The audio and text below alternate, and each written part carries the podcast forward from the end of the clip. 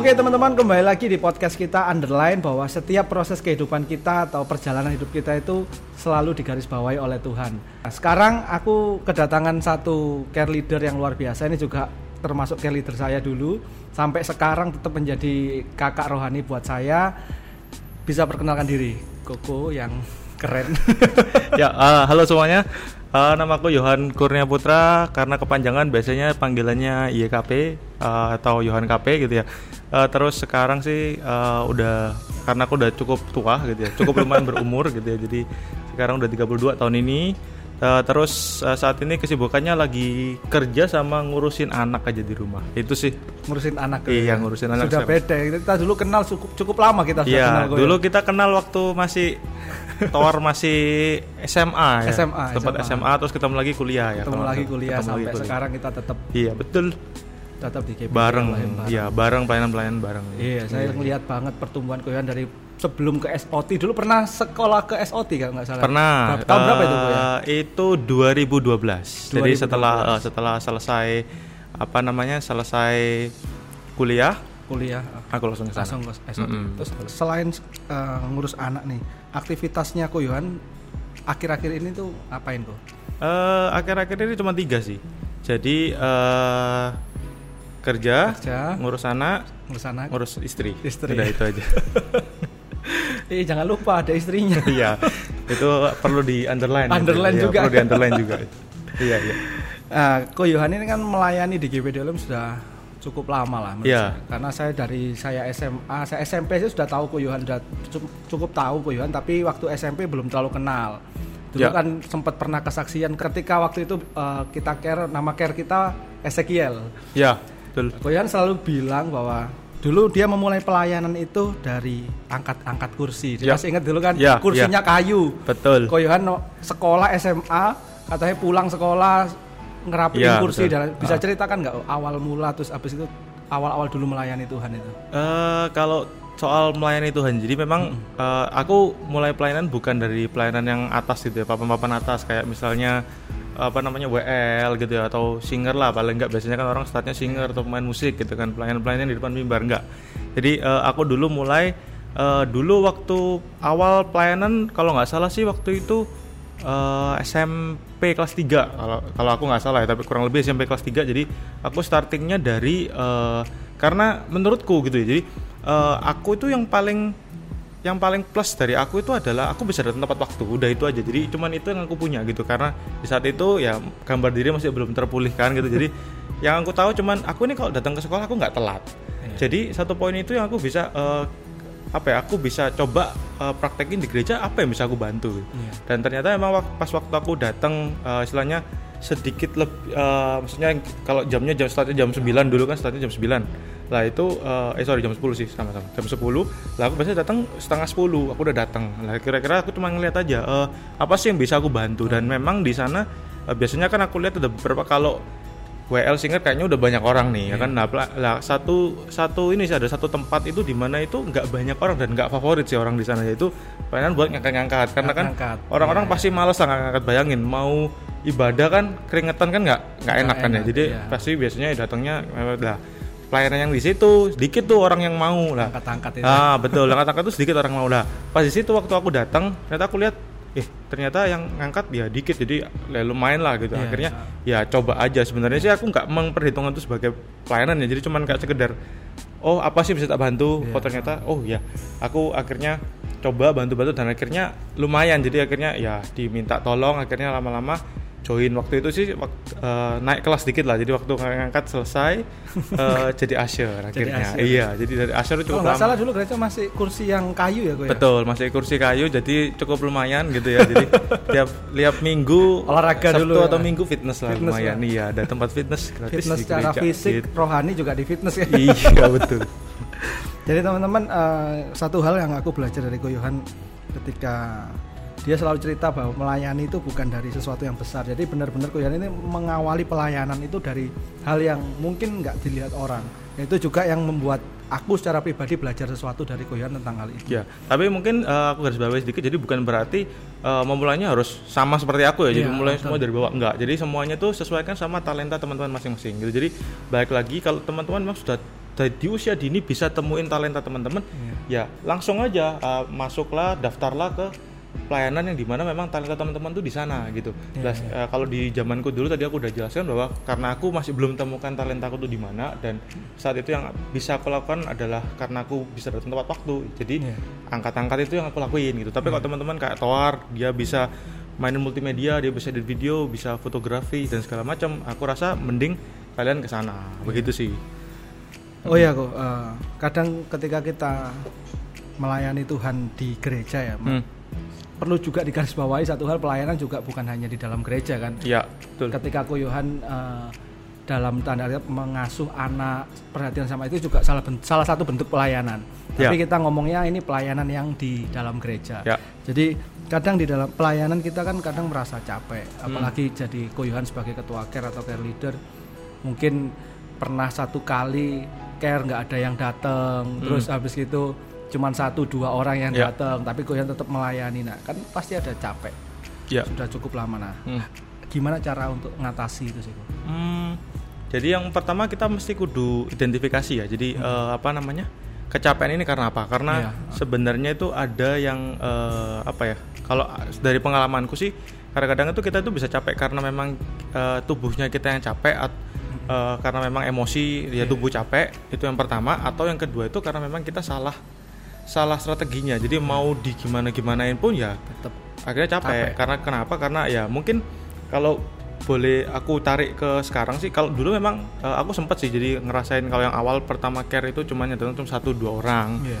Eh, tapi ya eh, baik lagi namanya eh, apa ya, pelayanan itu apalagi kita ngomong khususnya pelayanan care ya. Jadi itu memang kita harus per- apa konsistensi memang sih untuk untuk tetap apa ada care, meskipun eh, banyak atau sedikit, Sedikit. orangnya. Paling enggak kan karena intinya kita eh, harus tahu eh, poinnya itu apa gitu. Jadi Iya. kalau kalau buat aku pribadi kalau misalnya aku merasa lelah aku cuman lihat gini aja. Jadi enggak kadang-kadang kita lelah kenapa karena kita salah nentuin poinnya ini. Contoh misalnya gini, kalau poinnya, contoh misalnya kalau kalau kayak sebagai care leader ya, kalau misalnya kita poinnya itu poinnya kehadiran, Iya. otomatis pasti saat kita lihat kedatangan tuh cuma satu dua, lah lama-lama terus kita ngeliat tiap minggu gitu-gitu terus, nah akhirnya jadinya Capek. capek. Karena kenapa? Karena Karena lihatnya dari kuantiti. betul, karena kita fokusnya lihatnya lihat quantity. Iya. Nah makanya itu jadi kita itu sebenarnya harus identifikasi dulu nih, itu Iya. apa lelahnya itu lelah karena apa. Jadi kita harus ngerti. Tapi kalau misalnya kita eh, ubah itu jadi kalau misalnya contoh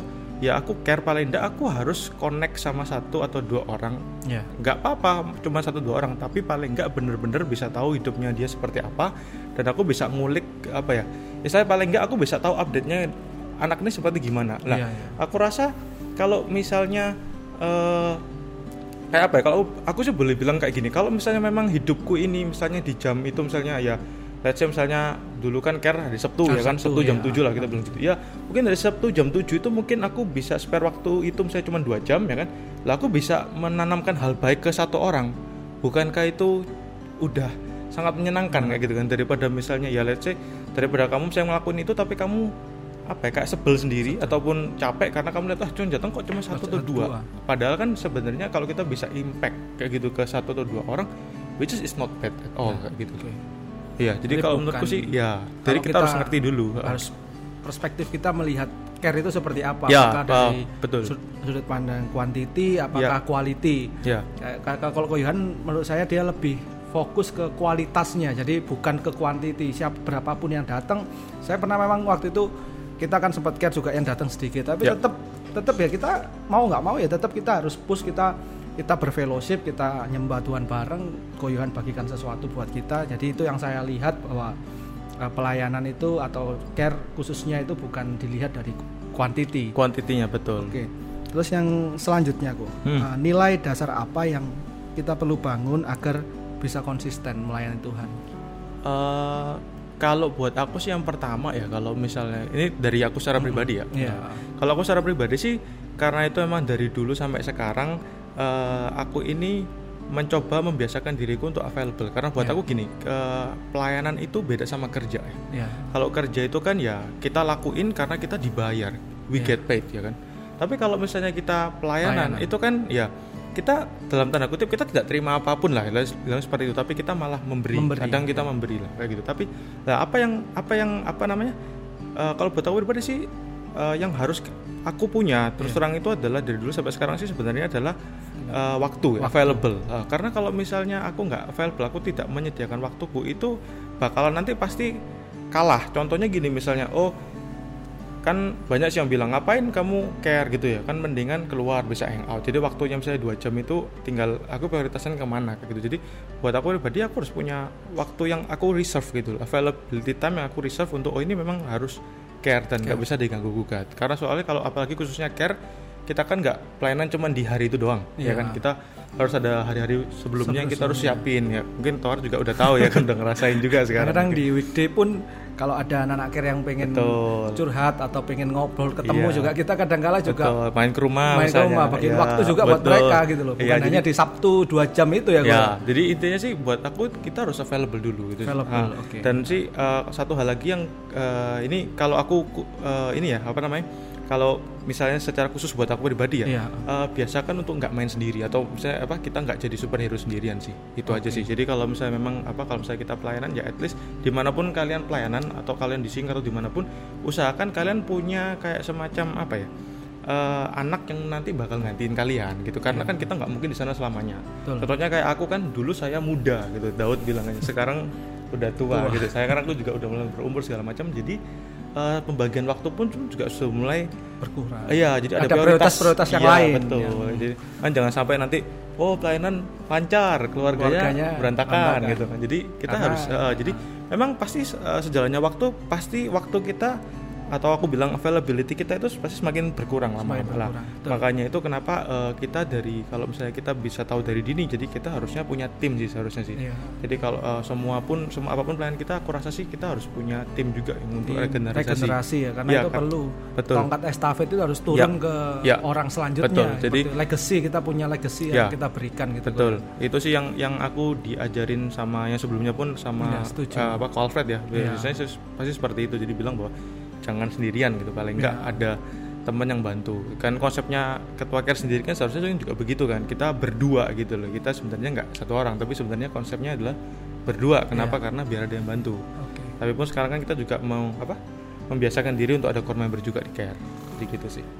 Oh iya, kok selanjutnya ini kan ada mau tanya satu hal juga Hmm. tentang rutinitas dan pelayanan. Ini Ya. apa yang membedakan pelayanan dan rutinitas? Kak? Rutinitas itu apakah pelayanan kita ya udahlah Hmm. kalau care setiap Sabtu ya udah mau nggak mau aku setiap Sabtu harus pimpin care. Nah, itu bedanya sama rutinitas itu kan kadangkala ketika kita capek, ketika kita apa ya mau nggak mau kita harus tetap lakukan itu. Iya, iya. Nah, yang membedakan itu sama pelayanan itu esensinya di mana kira-kira? Eh, kalau menurutku Yohan? ya kalau memang kalau dibilang ya batasnya tipis banget ya kayak bener-bener saling berdekatan Saling gini berdekatan, ya, saling iya. berdekatan betul cuman kalau buat aku pribadi sih bedanya rutin apa kita ngelakuin pelayanan itu jadi rutinitas atau bener-bener kita ngelakuin pelayanan itu bedanya di eh, hasilnya hasil ya. ya kalau rutinitas itu jadi gini kamu dikasih kayak perumpamaan itu ya jadi ada yang dikasih lima ada yang dikasih dua ada yang dikasih satu. satu ada yang dikasih satu dia Dikembang, pendem aja nah pendem. itu aku bilang itu rutinitas jadi kamu dikasih satu kamu pendem jadi intinya keluar juga ya hasilnya dibalikin ya satu nih Satu. karena kenapa karena ya memang rutinitas kayak oke aku cuman berusaha Terima. untuk mengekip ini aja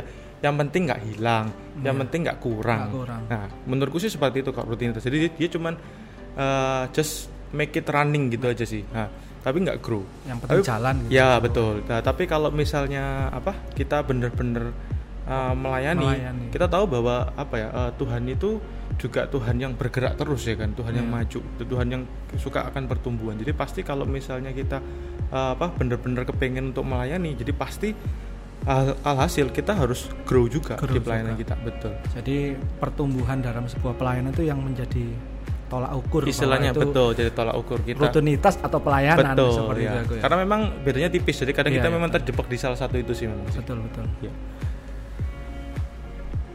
Nah, selanjutnya tentang sikap hati nih. Hmm. Nah, ketika kita melayani kadangkala kan pernah ya secara langsung maupun tidak langsung itu juga ketika kita punya masalah di keluarga, ketika kita punya something di pekerjaan, itu juga kebawa nih ke pelayanan. Hmm. Nah, itu kan gimana cara kita mengatasi atau memfilter eh, sikap hati itu. Nah, aku teman-teman ada satu hal yang sampai sekarang itu eh, merema juga dalam kehidupan. Koyan pernah sampaikan satu hal tentang pemain pengganti. Oke. pemain pengganti ibarat sebuah bola gitu kan kita itu sebagai leader itu mau nggak mau itu harus siap apa pun apa apa pun yang terjadi ketika ada satu hal eh, kita punya tim eh, atau kita biasanya partneran kalau dia nggak bisa ya ketika kita posisi juga nggak bisa apa nggak siap. Tapi ya kita ada perintah misalnya eh kamu harus offering preaching nih gantiin aku misalnya seperti itu Ya, contoh ya. case-nya. Padahal kita belum ada persiapan. Apalagi mungkin pada kondisi saat itu kita lagi punya masalah Lagi pribadi masalah atau juga, apa. iya, iya. tapi Koyan waktu itu selalu mengajarkan bahwa kita harus siap apa pun kondisinya. Nah itu Ya. kalau menurut Koyan gimana itu? Eh, kalau tentang itu mungkin eh, bukan sikap hatinya mungkin, Iya. tapi eh, kalau kalau soal yang itu tadi, kalau aku pribadi sih jadi gini, eh, belajar dari sebenarnya belajar dari SOT juga, jadi kayak kita itu prepare. Jadi let's say misalnya Iya. kita itu kan sudah tahu tugas sama tanggung jawab kita kan. Let's say kita ketua care eh, dan kita tahu bahwa pelayanan apa yang kita bakal apa kita ada di dalam hidup kita. Tapi Iya.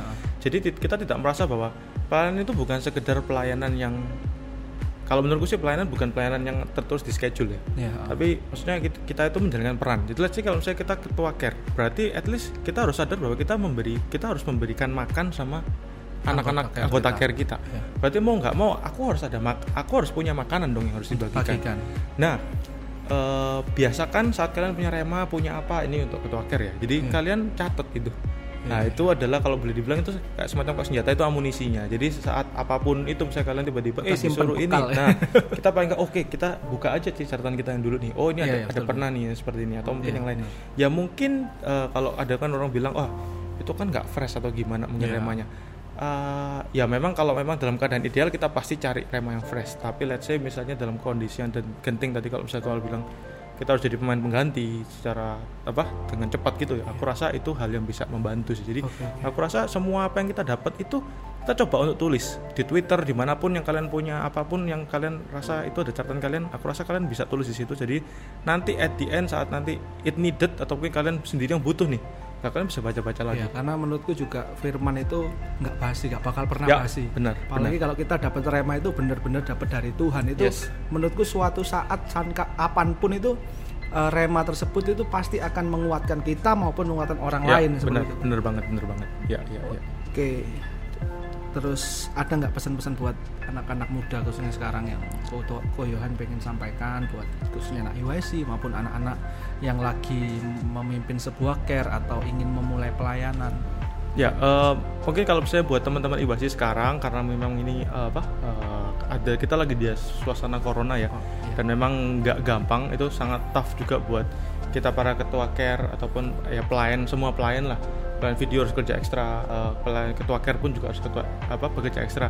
Tapi eh, pesanku cuma satu teman-teman eh, apa pun yang kita lakukan jangan lupa kita harus tetap connect sama Tuhan. Ya. itu aja sih Jika karena uh, saat kita connect sama Tuhan kita itu keseharian kita itu nggak amburadul. Tapi saat kita lepas dari Tuhan ya uh, sometimes bakal ada ini itu yang out of apa out of control lah buat kalian. Jadi pesannya cuma satu buat anak-anak muda tetap melekat terus sama Tuhan tetap uh, stay di pokok anggurnya Tuhan itu aja Wah, terima kasih Ko Yohan buat thank you. Toar buat waktunya Eh betul tadi kata Ko Yohan kita harus tetap melekat. Jadi kalau hubungan ke atas kita itu baik, Yes. otomatis hubungan, Hubungan ke samping pun ke juga samping baik, pun juga sesama pun baik. juga Oke, terima kasih Ko Yohan thank buat you thank you waktunya. thank you Toar thank Oke, you sampai ketemu di next episode selanjutnya. Dadah. bye bye